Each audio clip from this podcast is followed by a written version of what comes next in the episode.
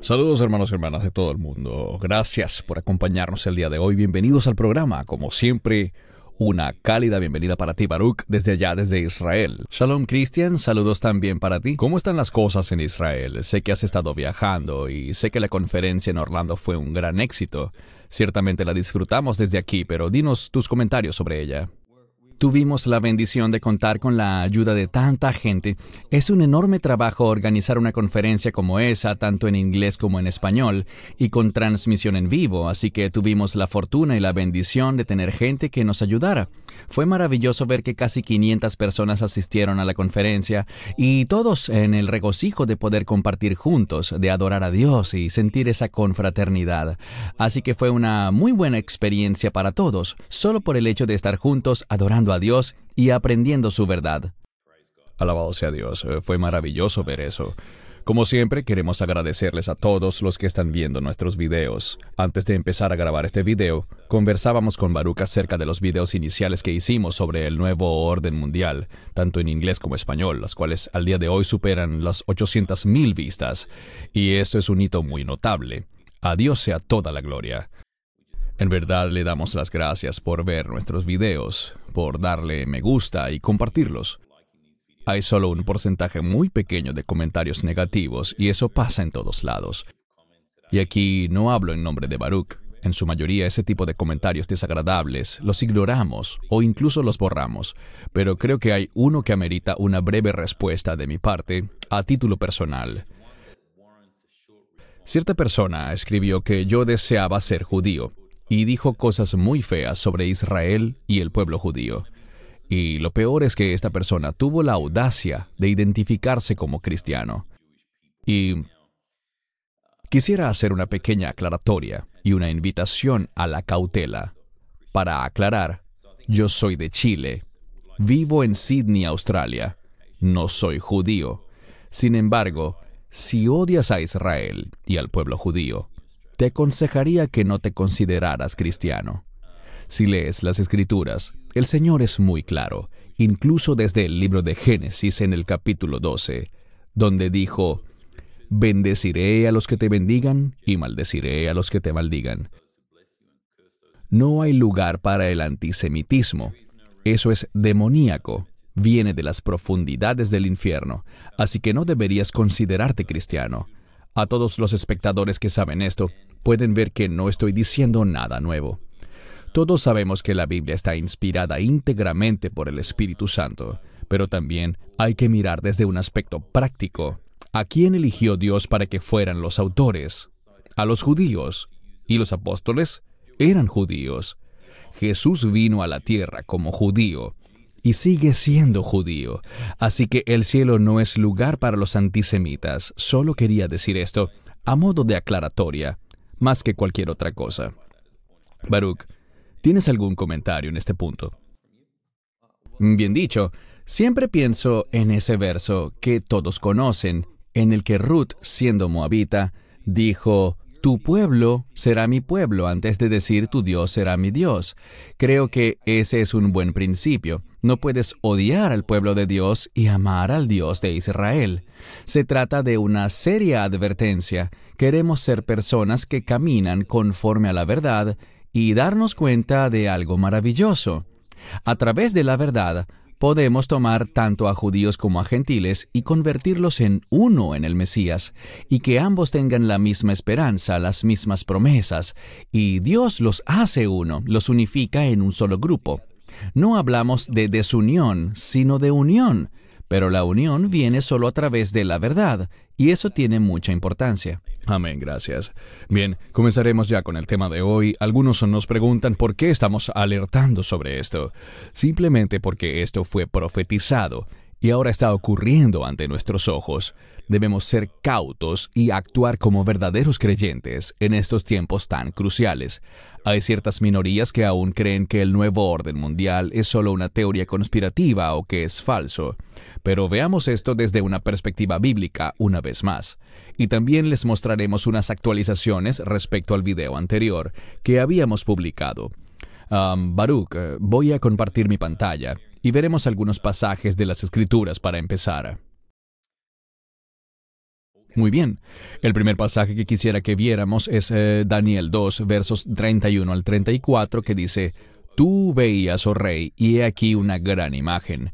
Esta imagen enorme y de gran esplendor estaba en pie delante de ti, y su aspecto era terrible. La cabeza era de oro fino, su pecho y sus brazos de plata, su vientre y sus muslos de bronce, sus piernas de hierro, sus pies en parte de hierro y en parte de barro. Mientras mirabas una piedra fue cortada, no por mano humana, e hirió a la imagen en sus pies de hierro y de barro, y los rompió en pedazos.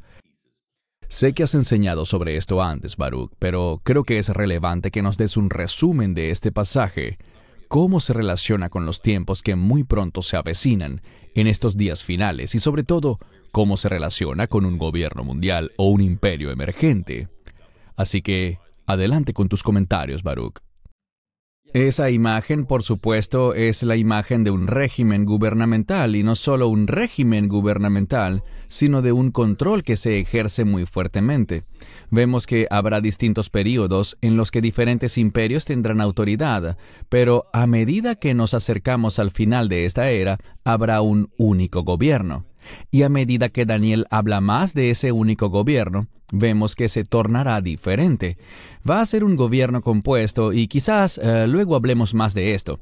Y la buena noticia es que vemos que al final de este pasaje dice que hay una piedra. Y tanto eruditos judíos como cristianos están de acuerdo en que esa piedra es el Mesías, que va a destruir a esta imagen que representa a un gobierno. Y vemos, por ejemplo, que en el libro de Apocalipsis capítulo 13, el cual seguramente citaremos pronto, ese gobierno será un gobierno mundial. Así que esta imagen de control gubernamental, el cual eventualmente regirá en todo el mundo y se opondrá al Mesías, será un imperio blasfemo, será un imperio antisemita en algún punto no desde el inicio, sino eventualmente. Y vemos que todos los profetas están de acuerdo en que esto es algo que se manifestará de forma muy clara en los últimos días. Y gran parte del propósito por el cual hacemos este video es para mostrar cómo el mundo de hoy exhibe uh, unas uh, primeras señales de un movimiento que busca la instauración de un gobierno mundial. Se están rompiendo algunos de los elementos que separan. A veces la separación es buena, a veces es mala, pero se está rompiendo todo lo que divide con el fin de unificar. Pero aquí está el problema. Ellos no se están uniendo para honrar la verdad de Dios, sino para oponerse frontalmente a los principios fundamentales de las Escrituras. Amén. Este es el pasaje que veremos ahora. Lo acabamos de mencionar, Apocalipsis 13, versos 5 al 8. Y a la bestia se le dio una boca que hablaba palabras arrogantes y blasfemas, y se le permitió tener autoridad durante cuarenta y dos meses. Abrió su boca para blasfemar contra Dios, blasfemar su nombre y su morada, es decir, de los que moran en el cielo. También se le permitió hacer guerra contra los santos y conquistarlos, y se les dio autoridad sobre toda tribu y pueblo y lengua y nación, y todos los que moran en la tierra le adoraron cuyos nombres no estaban inscritos antes de la fundación del mundo en el libro de la vida del Cordero que fue inmolado. Esto es muy importante. Antes de cederte el turno, Baruch, lo que veo aquí es esta constante referencia a que se le permitió. Así que Dios sigue estando en el trono y Él es quien permite las cosas. Adelante, Baruch. Un par de cosas. Primero, los 42 meses que se indican aquí son la primera mitad de la semana 70 de Daniel, esos siete años finales. Así que, en los primeros tres años y medio, el anticristo y su imperio, conocido como la bestia, este tendrá, en su mayoría, plena libertad para hacer lo que él quiera hacer. El mundo le dará un gran apoyo, pero como dice aquí, los santos en el Nuevo Testamento la palabra santos siempre se refiere a creyentes, y cuando vemos el final de este pasaje incluso se confirma esto, ya que habla de esos cuyos nombres están escritos antes de la fundación del mundo en el libro de la vida, el cual es el libro del Cordero que fue inmolado. Al ver el contexto vemos aquí que habrá una guerra, y ese es justamente el término que se emplea entre el imperio del anticristo, ese gobierno mundial, y los santos, los creyentes en el Mesías. Es muy triste ver que hoy existen buenos creyentes evangélicos con quienes estoy de acuerdo en el 99% de su teología. Pero el problema es que ellos tienen una doctrina que dice que no habrá ningún conflicto entre este imperio del anticristo y los creyentes. La iglesia será removida antes de eso. Pero este versículo dice otra cosa. Y otra interpretación fundamental que ellos utilizan es que dicen que esto está en Apocalipsis 13 y no tiene que ver con la iglesia, porque esta es arrebatada al final del capítulo 3 al comienzo del capítulo 4 y no existe ningún basamento para decir eso. Allí fue cuando Juan fue llevado arriba. No dice que la iglesia fuera llevada. Es una metodología incorrecta, una muy mala interpretación bíblica decir que el rapto ocurre en ese punto entre los capítulos 3 y 4. Capítulo 4, verso 1. Esto nos habla y nos advierte. Y por cierto, en Apocalipsis 13 se da un resumen, abarca desde el inicio del libro de Apocalipsis y nos da un recuento de lo que se ha descrito, de lo que ha sucedido en ese libro, y nos da un resumen, le da al lector una visión clara de eso. De modo que esta es una escritura fundamental y se refiere al modo en el que el gobierno quiere conquistar. Eso es lo que estamos viendo hoy. Quieren ejercer un control que muchos gobiernos en el mundo no poseen, ni siquiera en su constitución. No tienen derecho a ordenar esas cosas, pero lo están haciendo. Y la mayoría de las iglesias cede ante esto, lo acogen y lo aceptan a causa del miedo. No somos llamados a ser personas temerosas. Esta escritura nos describe con exactitud una perspectiva de lo que va a suceder. Nos dice que para qué cosas debemos estar preparados, por qué cosas debemos estar orando y lo que debemos esperar que suceda. Amén. Baruch, ¿qué le dices a las personas que a lo mejor empezarán a escribir comentarios al ver eso, en cuanto a que esto de hecho se relaciona con los creyentes que queden después que el rapto o la esperanza bendita haya ocurrido? y que es durante ese periodo que ellos están dando su vida a Cristo y están pagando la pena por eso. ¿Qué les responderías a las personas que piensan así? Bueno, les diría un par de cosas. Primero, ellos siempre hablan de que la gran tribulación sucede en la segunda mitad, mientras que yo argumentaría que la gran tribulación ocurre en la primera mitad, porque no estamos viendo que ocurran dos cosas. No vemos bíblicamente que después del rapto haya personas llegando a la salvación, aparte de esa tercera parte de Israel, ese remanente de los últimos días, y quizá un remanente de las naciones también. Zacarías 14 habla de esos que quedan y a quienes Dios les perdonó la vida, pero no vemos ese gran avivamiento del que muchos hablan debido a los 144 mil. Lo segundo que diré con respecto a eso es que en ninguna parte de la Biblia, y he retado muchas veces a las personas y nadie me ha respondido que me equivoco en eso, y es que, ¿dónde está la base bíblica? ¿Cuál es el versículo que dice que los 144.000 que se mencionan en Apocalipsis 7 y 14 son judíos evangelistas que tendrán un gran impacto en el mundo? Ningún versículo dice eso. Nunca se dice que estos sean proclamadores del Evangelio, que sean evangelistas. Eso no tiene ningún asidero. En Apocalipsis 14:6 dice que un ángel dará testimonio, del mismo modo que vemos un testimonio del Evangelio en Mateo 24:14, antes del fin. ¿De cuál fin estamos hablando? Antes del rapto. Es importante que miremos todas las pistas. No están estos santos tribulacionales de los que habla la gente en el sentido de que estén en la segunda mitad después del rapto.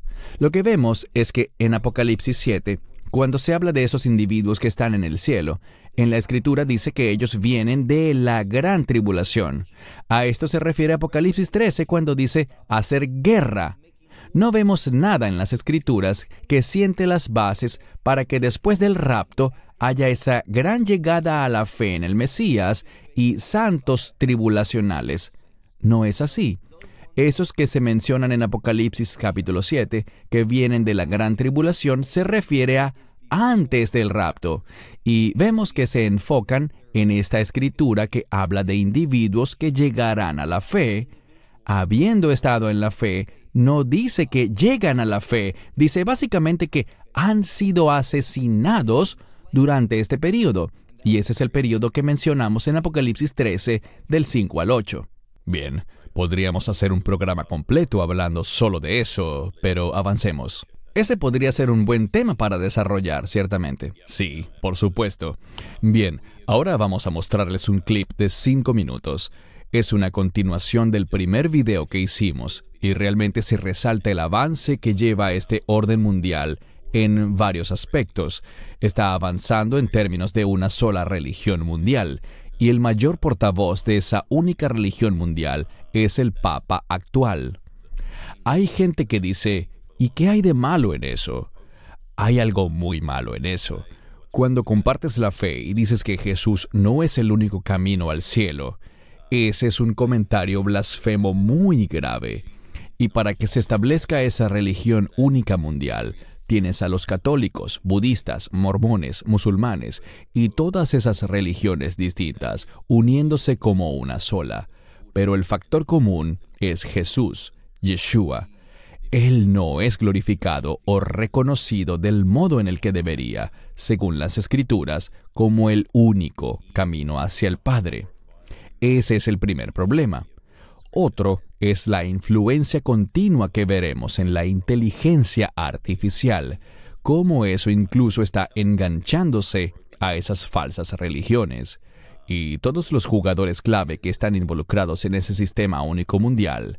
Así que veremos este breve clip y volveremos para los comentarios.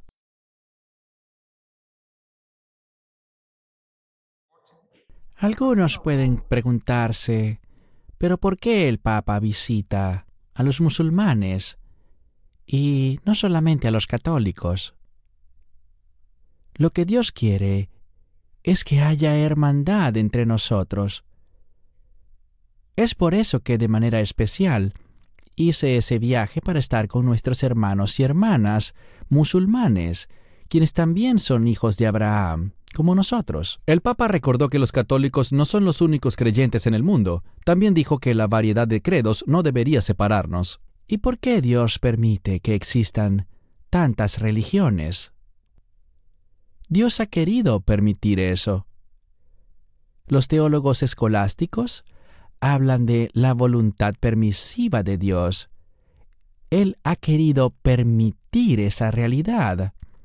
Hay muchas religiones que surgen de la cultura, pero siempre miran al cielo, siempre miran a Dios. No deberíamos tenerle miedo a las diferencias. Dios lo ha permitido, pero sí deberíamos temer si no trabajamos juntos con nuestros hermanos y hermanas, porque vivimos juntos. La inteligencia artificial, IA, la tecnología que permite que una computadora piense como un humano y está en todas partes, en las compras en línea, asistentes virtuales como Siri y Alexa. Bienvenidos a la Iglesia de Inglaterra. Pero mientras la IA se hace cada vez más inteligente, ¿en qué afectará esto a la religión? La inteligencia artificial acerca a las personas a la espiritualidad. Varias religiones están empezando a usarla. Hay robots que pueden dar sermones, dar consejos. ¿Sonto? ¿Existe Dios? Y orar contigo. ¿Es como una Alexa católica? Pero ¿podría ser esto peligroso? Para algunos es preocupante que ocupemos el lugar de Dios o que hasta sea un sacrilegio. Un robot no puede reemplazar a un rabino porque no tiene alma. Mientras las grandes religiones analizan su relación con la inteligencia artificial, queremos saber si ésta transformará a la religión.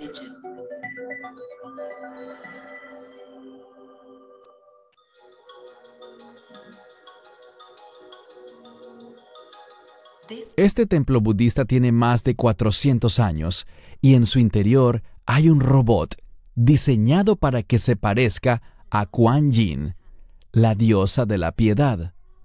Se llama Maindar. No es hombre ni mujer. Está hecho de aluminio. Sus manos, hombros y rostro están cubiertos de silicón para asemejar la piel humana. El monje Tensho Goto cree que este robot puede enseñarle a la gente la verdadera esencia del budismo. Los robots son superiores a nosotros en algo.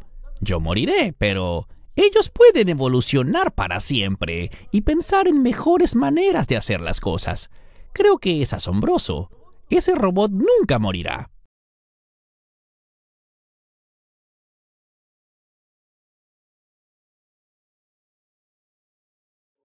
Los muros entre los países que tienen más y los que tienen menos no pueden prevalecer. Los muros entre razas y tribus, nativos e inmigrantes, cristianos y musulmanes y judíos, no pueden prevalecer. Quiero decirles algo ahora. Quisiera que pudieran ver lo que yo veo, porque cuando miro todo esto, digo, así es como cambies el mundo. No tienes que esperar a nadie. Puedes hacerlo por ti mismo. Necesitamos un movimiento de ciudadanos globales, desde líderes mundiales hasta gente como tú, para ayudar a resolver los mayores problemas del mundo. Yo ya me inscribí. Espero que tú también lo hagas y que invites a todos a que se hagan ciudadanos globales. Debemos actuar como uno solo. Soy una ciudadana Soy un global. ciudadano global. Soy una ciudadana Soy global. un ciudadano global. Únete a nosotros.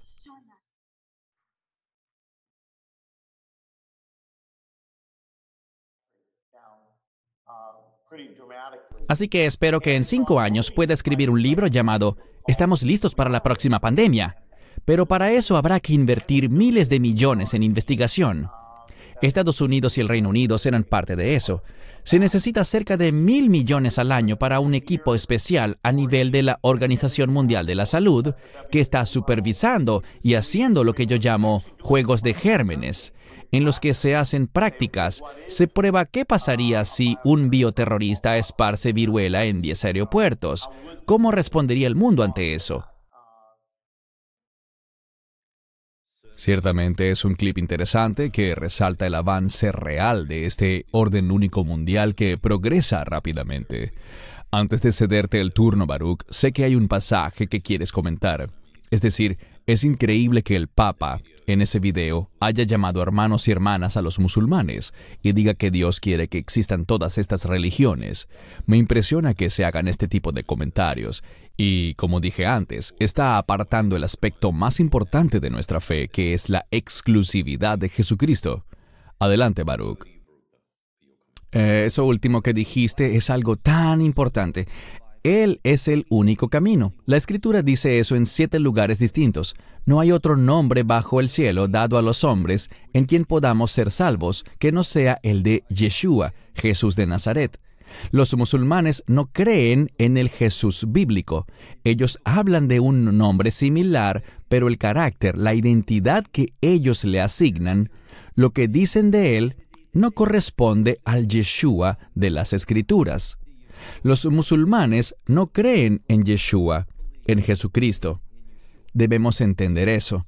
Y por tanto, ellos no son hermanos y hermanas. Ahora bien, no somos gente que anda sembrando odio ni tratamos mal a las personas. Debemos amar a todas las personas, ser amistosos, amables, ayudarlos. ¿Qué dice la Escritura? Ora por tus enemigos. Pero espiritualmente un musulmán es un enemigo. Nosotros oramos por ellos, los amamos, queremos bendecirlos, pero no aceptamos lo que ellos creen. En el clip que pusiste se habló de Abraham. Muchos hablan de Abraham queriendo unir a judíos, musulmanes y cristianos en un solo grupo, y se refieren a los acuerdos de Abraham y otros acuerdos que se han hecho entre Israel y algunas naciones musulmanas. Esto no se profetizó bíblicamente, esto no es de Dios, ni es algo que tenga un fundamento bíblico en un sentido positivo. Y quiero decir esto, la única razón por la que se han hecho acuerdos con países musulmanes respecto a Israel es por la amenaza creciente de Irán. Y eso sí es bíblico. La Biblia habla de que Irán es ese carnero que causará una gran conmoción previa y sentará las bases para el imperio del anticristo, el cual derribará al carnero y asumirá el control como gobierno mundial. El sábado pasado estuvimos hablando en nuestro centro de estudios durante el Motzei Shabbat sobre la primera de Juan capítulo 5. Allí se habla de los que son nacidos de nuevo por la fe en Yeshua. Y dice esto. Eh, estoy leyendo en primera de Juan capítulo 5 verso 2. En esto conocemos que amamos a los hijos de Dios. La única forma en que puede ser un hijo de Dios es por la fe en el Mesías. Hay una gran diferencia entre ser creado por Dios y ser un hijo de Dios. Si ven los versos 1 y 2 de primera de Juan 5, se nos dice que para ser un hijo de Dios debe ser nacido de nuevo a través del Evangelio. Y solo los que son nacidos de nuevo a través del Evangelio son hermanos y hermanas.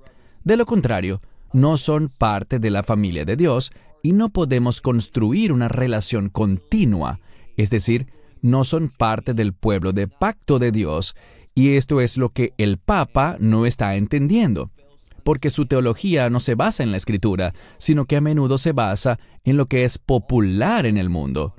Y los que quieren agradar al mundo no serán agradables para Dios. Amén. Y creo que la razón por la que incluimos varias cosas en este clip, como lo que dijo Obama, quien eh, tiene un espíritu muy fuerte de oposición a Cristo, siempre lo ha tenido y lo sigue teniendo. Pero lo que me asombra, Baruch, es que hayan cristianos que leen sus libros y cuando les preguntan, dicen, ay, pero es que él es tan elocuente. me preocupa cómo responderán ellos cuando se manifieste el anticristo en persona porque sabemos que él también va a ser muy elocuente. ¿Qué opinas de eso, Baruch? Que haya gente que siendo creyente pueda seguir, leer, citar o admirar a personas como Obama. Es muy decepcionante porque para él la solución no tiene nada que ver con Dios, sino con la humanidad. Y en esto se resume lo que la gente deberá decidir finalmente. ¿Confiarás en los hombres, como lo hace Bill Gates? ¿Creerás que los hombres manejan su propio destino, su propio futuro, que nosotros lo hacemos? Lo cual es totalmente opuesto a la Biblia. ¿O creerás que dependemos única y exclusivamente de la misericordia de Dios y lo que Dios nos ha dado a través de la sangre del Mesías? Son dos perspectivas muy distintas. Una se basa en la Biblia y la otra es blasfema.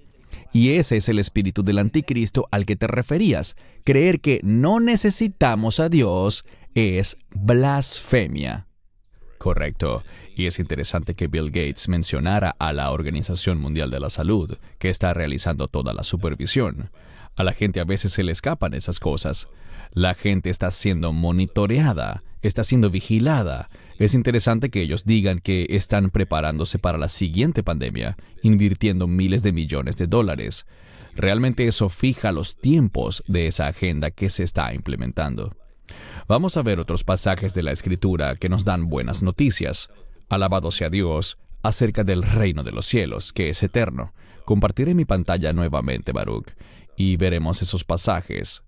Pero antes de ver esos pasajes importantes, puse aquí un par de diapositivas que quería mostrarle a la gente. Un artículo interesante. El Papa Francisco otra vez el Papa, en el Vaticano, en el Festival Hindú de las Luces, advierte contra el fundamentalismo religioso. Esos debemos ser nosotros, y llama a católicos e hindúes a que se den las manos en la luz. Es justo lo que hablábamos, Baruch. Resalté un comentario. En este mensaje, el Vaticano propone ofrecer ideas sobre cómo pueden unirse cristianos e hindúes para llevar la luz de la esperanza a las vidas de las personas en tiempos tan difíciles. Es justo lo que dijiste antes, Baruch. ¿Quieres comentar algo? Sí, ah, hemos trabajado en la India y lo que nos cuentan nuestros socios allá es que los hindúes y los musulmanes, con eso que ven aquí, una bendición católica, están persiguiendo intensamente a los verdaderos cristianos. Así que uno de los sitios más peligrosos en el que puedes estar ahora, y está intensificándose el peligro y la persecución, es la India. El primer ministro de la India, lo vemos allí en la diapositiva, es un hombre muy peligroso y él está viendo lo mismo que dice esta diapositiva respecto al Papa, que el fundamentalismo, y específicamente el fundamentalismo cristiano, es un problema. Ellos no hablan del fundamentalismo islámico, sino del cristiano. Y lo que dijiste al mostrar esto, de que quizás se refería a nosotros, para mí no hay duda de eso. Allí están sentándose las bases, hay evidencia de que los que creen en este libro y dicen que contiene la verdad y debemos someternos a esto, esos serán vistos como los más peligrosos. Van a ser los llamados fundamentalistas, los que caminan conforme a la verdad bíblica, quienes serán perseguidos. Y es tan triste que tantos creyentes no vean que se aproxima ese tiempo de persecución. Ya está sucediendo en muchos otros lugares, pero eso llegará a Australia, llegará a Occidente, a Estados Unidos, porque ya ha empezado en ciertas partes del mundo. Correcto. Y como dijiste antes, Baruch, oramos porque las personas que son hindúes, musulmanas, puedan llegar a la fe en Yeshua, en Jesús, él quiere que todos los hombres sean salvos. Definitivamente queremos ayudar de ese modo, pero ciertamente no a través de esa religión única mundial que está formándose con tanta rapidez. ¿Cristianos e hindúes se unen para llevar la luz de la esperanza a la vida de las personas? La única esperanza para la humanidad es Jesucristo. No hay otra esperanza y en eso debemos enfocarnos. Quiero que veamos la siguiente diapositiva. Antes hemos mencionado a este caballero, Klaus Schwab, quien dirige el Foro Económico Mundial. Hace un comentario interesante. COVID-19, el gran reinicio es una guía para todo el que quiera entender cómo el COVID-19 perturbó nuestros sistemas sociales y económicos y qué cambios se necesitan para crear un mundo más inclusivo, resiliente y sostenible para el futuro. Danos tu opinión al respecto, Baruch. Sí, él es uno de los que están pregonando este cambio. En cuanto a este término reinicio, habrá un reinicio económico debido a un colapso económico. Él menciona a la siguiente pandemia. Es interesante que su organización hablara de una pandemia antes del COVID-19. Y su organización también está hablando de algo que yo creo que se cierne en el horizonte, y vendrá tarde o temprano, y se trata de una gran catástrofe cibernética. Creo que muchos recuerdan, aunque eso fue hace más de 20 años, el término Y2K, cuando todos estaban inquietos por la llegada del año 2000 lo que eso le haría a los sistemas de computadoras y esas cosas. Pero eso no causó nada realmente. Pero sí creo que veremos ciberataques, pasan cada vez más a menudo y eventualmente ocurrirá uno que tumbará empresas y las empresas tendrán que pagar millones de dólares en rescate. Y esto es tan interesante. Mi sueldo me lo envían desde Estados Unidos a Israel. Y no creerás todo el papeleo que tengo que llenar.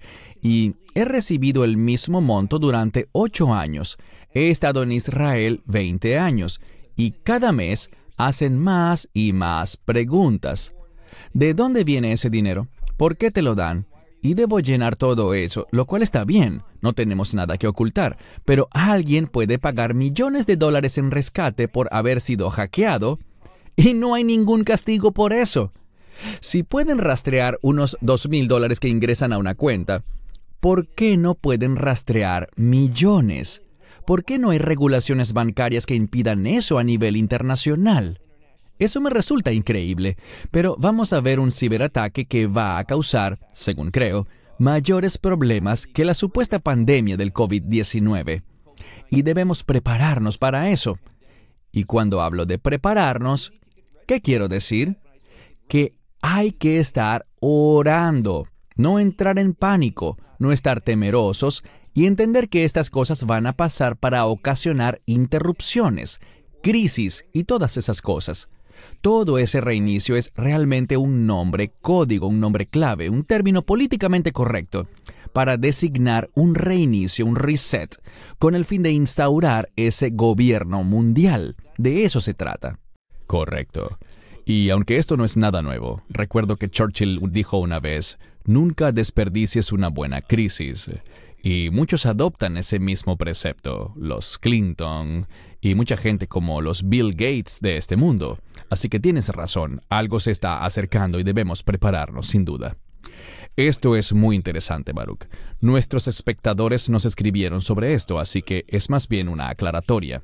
Se trata de los medicamentos, la vacuna y la agenda tras la vacuna que están llevando los gobiernos.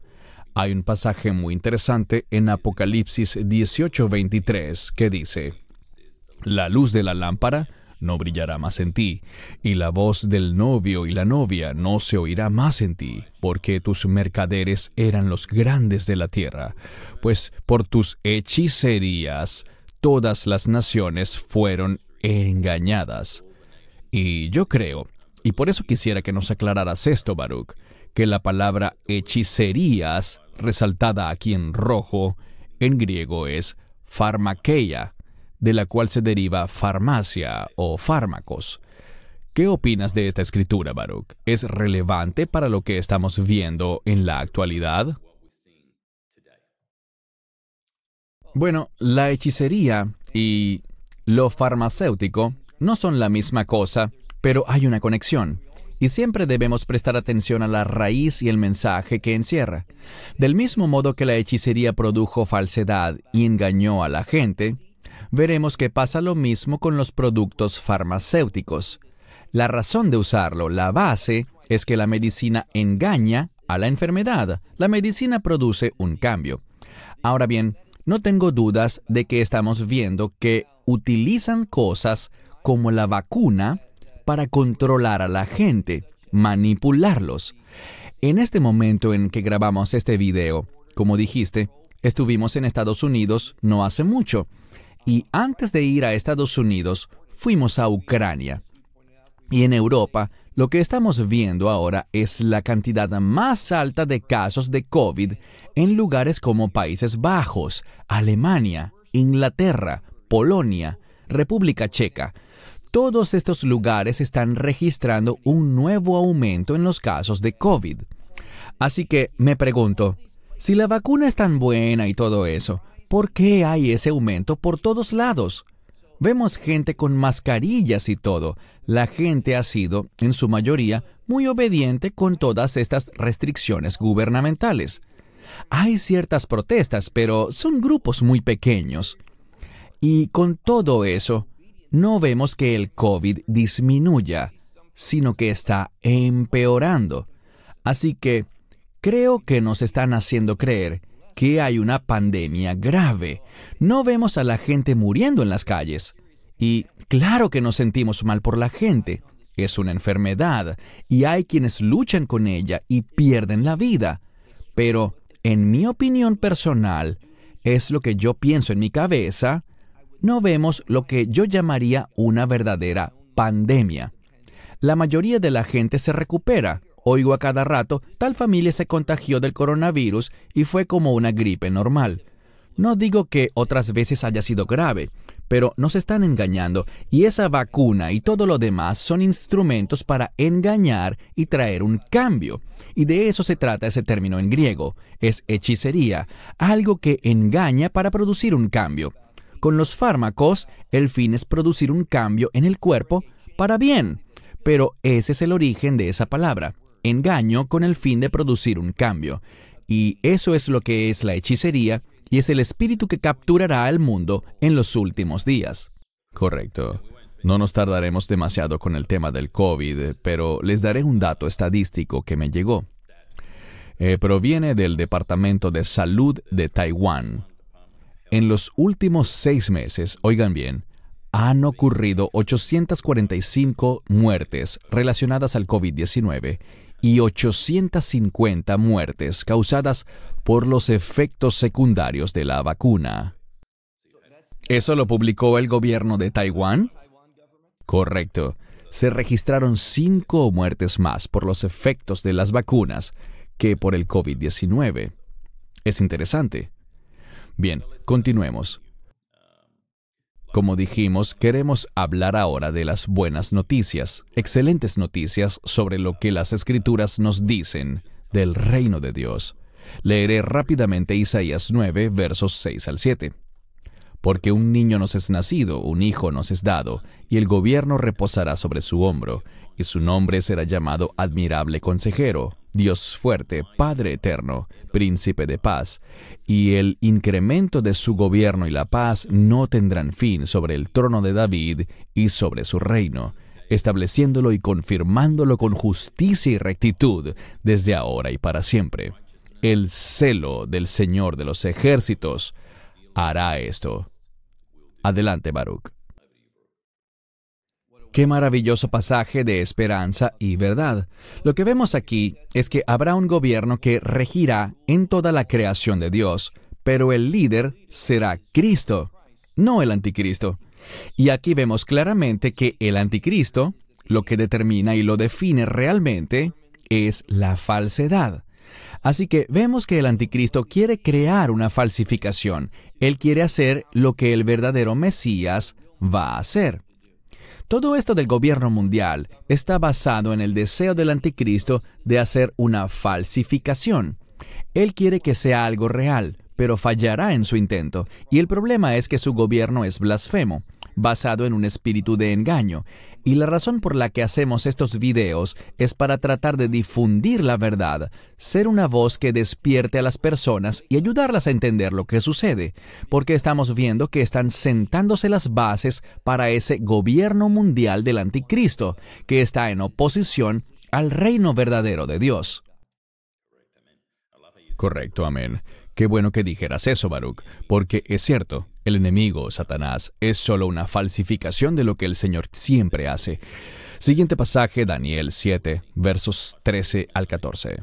Vi visiones en la noche, y aquí con las nubes del cielo venía uno como un hijo del hombre, y él vino hasta el anciano de días y se presentó ante él, y le fue dado dominio, y gloria y reino para que todos los pueblos, naciones y lenguas le sirvieran su dominio es un dominio eterno, que nunca pasará, y su reino uno que no será destruido.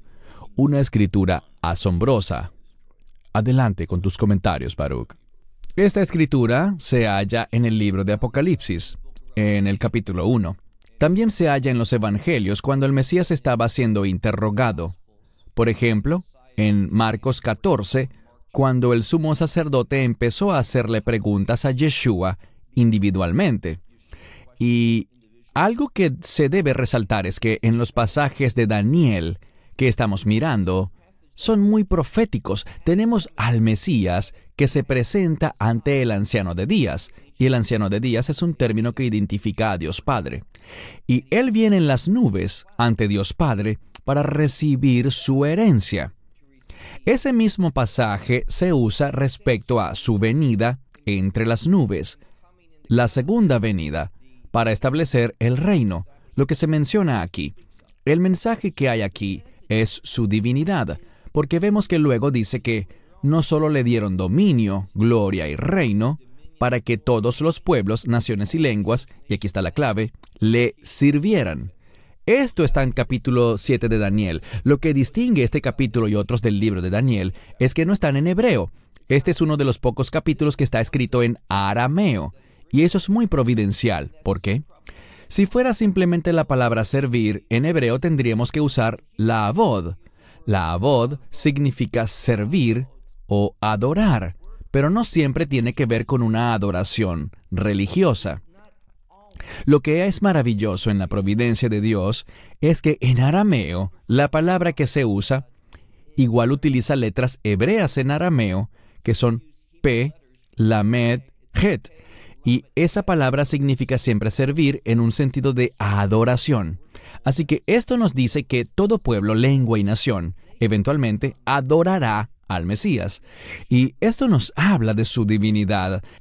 Y por eso cuando el Mesías citó este pasaje ante el sumo sacerdote, ante Caifás, este se enojó y dijo que era blasfemo porque estaba diciendo que él era Dios y él es Dios. De eso habla este pasaje.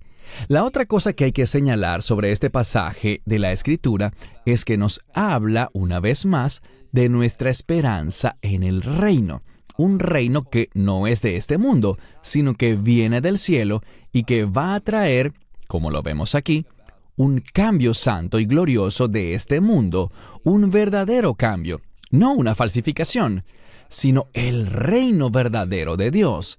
Y el Mesías es el fundamento de ese reino. Amén. Él es el verdadero. Bien, Apocalipsis 5. No leeré todo el capítulo 5, pero creo que es importante destacar.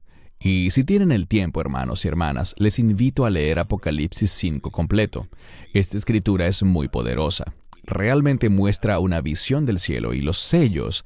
Además, muestra el Cordero de Dios y la bendición y cómo Él era adorado porque fue hallado digno de abrir los sellos, y esto es por supuesto una escritura profética de los tiempos finales. Pero, ¿quisieras decirle algo sobre Apocalipsis 5 a lo que nos están viendo en este momento, Baruch? Bueno, el factor clave es que el Mesías está en control. Mencionaste algo de que el Mesías es quien permite que estas cosas pasen, y es así, a causa del libre albedrío y Él puede usarlas. Él no es la causa de todas estas cosas horribles. La causa de esto es el pecado y la perversidad. Que la gente elige el pecado. Él se los va a permitir y les va a mostrar. El propósito de esto es mostrarles lo que es malo, mostrarles lo que es injusto, y la gente deberá tomar una decisión en cuanto a qué es lo que desean. Las mentiras y el engaño que ofrece el enemigo, o deseamos la santidad, la justicia y la gloria de Dios. Y en Apocalipsis capítulo 5 se habla de ese libro que nadie es digno de abrir a excepción de Él. Él es el que está en control, Él permitirá que estas cosas pasen, pero Él nunca será vencido por estas cosas. Y los que le pertenecen al Mesías no serán vencidos por esas cosas en forma permanente. Puede que perdamos la vida, Igual moriremos en algún momento. Puede que perdamos la vida, pero nuestra esperanza está en la resurrección. Y eso es lo que la sangre del Cordero garantiza para nosotros. Así que Apocalipsis 5 es fabuloso porque habla de la autoridad y la singularidad del Cordero de Dios, el Mesías Yeshua. Amén. Gracias. A continuación tenemos una lista de cosas que debemos tener en cuenta. Esta es una pregunta importante desde un punto de vista práctico. ¿Qué hacemos como creyentes en Jesús en estos días finales? Veamos unos pasajes a tener en cuenta. Lucas 21:36. Resalté en rojo algunas de las palabras clave. Todo el pasaje es importante, claro está. Velen, pues, y oren en todo tiempo, para que sean hallados dignos de escapar de todas estas cosas que han de pasar, y de estar de pie delante del Hijo del Hombre. Tus comentarios, Baruch. Solo quiero señalar una palabra. Esa es la primera palabra, velen. Velar significa estar alerta sobre lo que está pasando y entenderlo proféticamente. Y por eso, si creemos que simplemente un día, sin ningún tipo de anuncio, sin ningún tipo de cambio, tal vez hoy mismo, vamos a ser arrebatados, ¿por qué Él nos mandaría a estar alerta? Nos mandó estar alertas respecto a esos indicadores proféticos de los que hablaron los profetas, los apóstoles y el Mesías también, para que estemos preparados. Y cuando veamos suceder estas cosas, estaremos orando con más eficacia. Cuando ves el problema delante de ti, oras muy diferente que cuando el problema está a décadas de ocurrir. Así que velar y orar son fundamentales para que estemos preparados, y de eso es de lo que nos habla la Escritura, de que estemos preparados para ese tiempo. Amén, gracias. Primera de Crónicas 16, verso 11, muy importante para nosotros, para todos los creyentes. Busquen al Señor y su poder, busquen su presencia continuamente. Adelante, Baruch. Un pasaje maravilloso, corto pero muy conciso en lo que necesitamos estar haciendo. Buscar a Dios.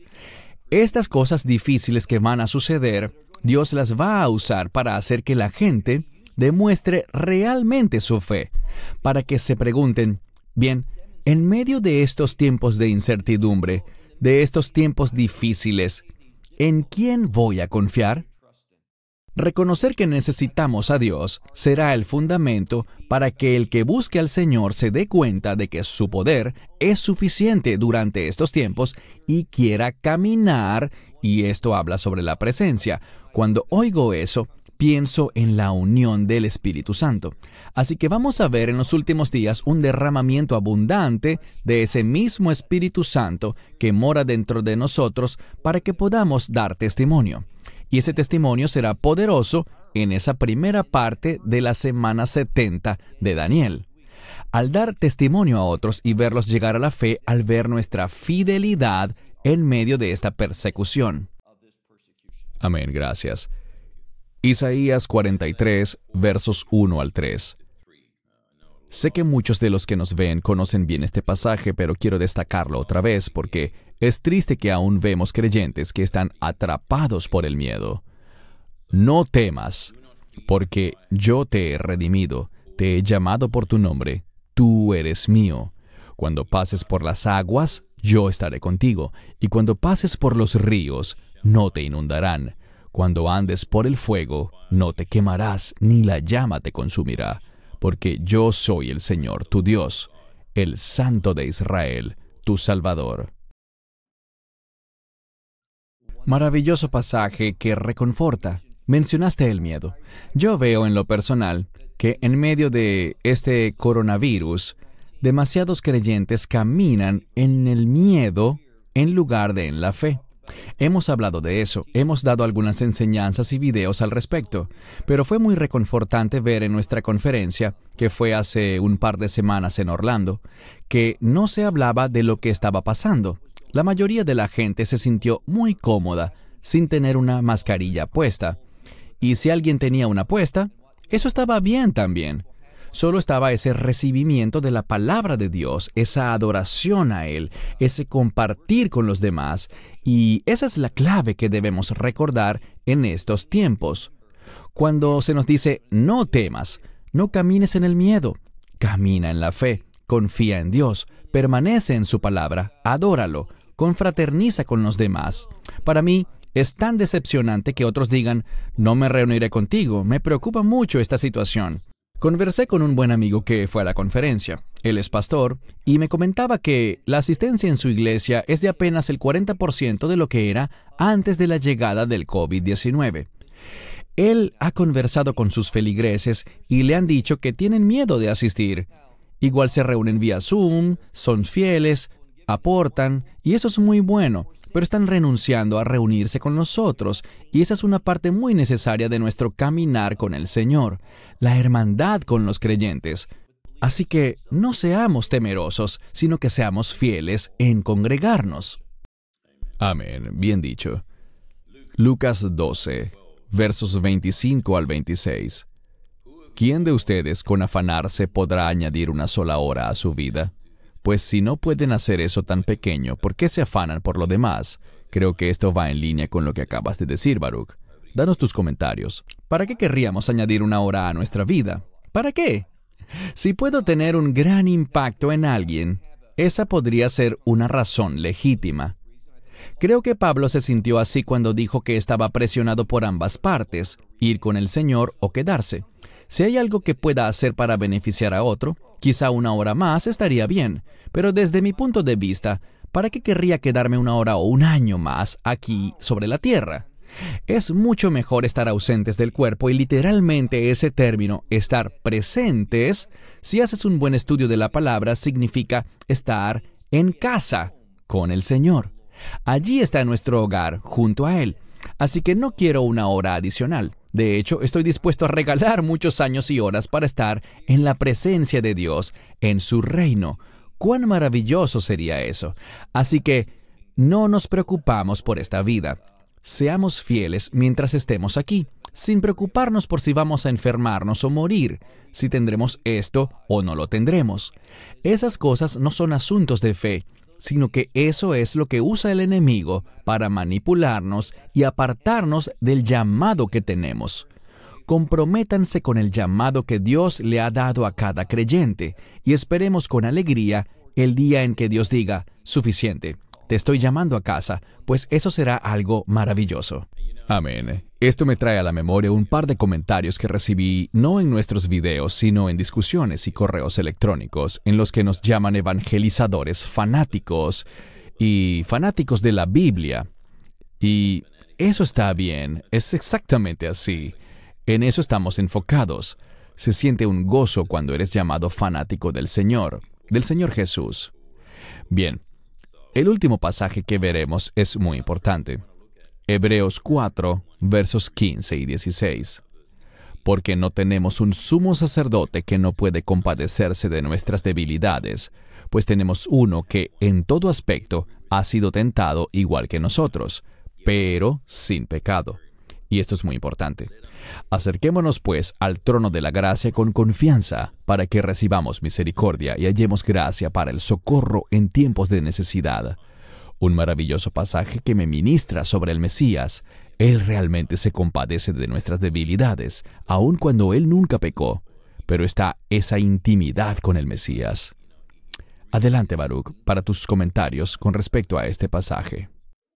Este pasaje es muy providencial, en mi opinión. Estamos cerrando con esto e hiciste mención de eso, porque aquí, en las últimas semanas, estuvimos con una familia y hablé con una jovencita de unos 12 o 13 años. Esta es una bella familia que ama al Señor, vive en su fe, pero esta jovencita estaba muy inquieta. Ella escucha lo que nosotros enseñamos sobre los tiempos difíciles, persecuciones, y eso ciertamente es motivo de inquietud. Su inquietud era, ¿podré yo apegarme a mi testimonio? ¿Seré fiel? Cuando vea suceder estas cosas, ¿seré débil? ¿Me tropezaré? ¿Colapsará mi fe debido a mm, la tortura quizás? Y este fue justamente el pasaje al que recurrí, pues dice que el Mesías está con nosotros. Podemos acudir a Él podemos interceder a Él y su gracia es suficiente. Él nos dará la confianza, Él será misericordioso. Hay otro pasaje que dice que Él nunca dejará que seamos tentados más allá de lo que podamos soportar. Así que no tenemos que estar temerosos, preocupados o inquietos, solo tenemos que decir esto. Quiero servirle a Dios y voy a confiar en Él, voy a depender de Él, voy a buscar su presencia, voy a buscar su misericordia y Dios nos sostendrá. Del mismo modo que no necesitamos meditar de antemano en lo que vamos a decir, no tenemos que temer si tendremos la fortaleza para tener un testimonio fiel ante la tortura, la persecución o lo que sea, porque la tendremos. Dios estará con nosotros, nunca nos dejará ni nos abandonará. Prepárense, Será un tiempo maravilloso para dar testimonio, compartir nuestra fe, en medio de todo eso. Dios lo usará para tocar miles, cientos de miles de personas, para que conozcan el Evangelio cuando ellos vean la sinceridad de nuestra fe en medio de esos tiempos tan difíciles. Amén. Eso es correcto. Hermanos y hermanas, ánimo. Estamos del lado victorioso. Jesús ya tiene la victoria. Baruch, por favor, tus comentarios finales. Solo que, ah, sí, queremos ser llamados fanáticos de la Biblia, si nos quieren llamar así, porque queremos que la atención se dirija a la Biblia y no a nosotros. Y para cerrar, nosotros sí amamos la verdad. Es por eso que hacemos estos videos, porque sabemos que hay un mensaje de esperanza, un mensaje, como dijiste ahora, de victoria. Y no queremos dar una falsa presentación como la da el Papa y otros, de que haya salvación en el Islam o en el judaísmo o en el uh, hinduismo, porque no la hay, no la hay. Entre las enseñanzas de los rabinos no hay esperanza porque están desprovistas de Yeshua. Todas las otras religiones son finalmente falsas porque niegan el Evangelio. Por tanto, queremos difundir la verdad que realmente salva, que realmente redime, que realmente permitirá que puedas ir al reino de Dios. Así que no tenemos un mensaje de odio, todo lo contrario. Tenemos un mensaje de amor, pero ese amor viene por un camino bien definido y angosto.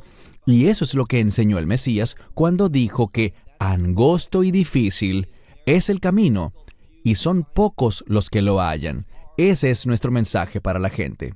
Amén, gracias, bien dicho. Hermanos y hermanas, si han disfrutado de este video, denle al botón me gusta. Eso nos ayuda mucho. Compartan el video también y de parte de Baruch en Israel y de mi parte aquí en Sydney, Australia, esperamos verlos muy pronto. Pero como decimos siempre, hermanos y hermanas, anímense, levanten la cabeza, porque nuestra redención está cerca. Shalom. Shalom. Esperamos que te hayas edificado con el mensaje de hoy y lo compartas con otros. Te invitamos a seguir nuestros estudios cada semana por este canal y por el portal de YouTube de Amarás a Israel.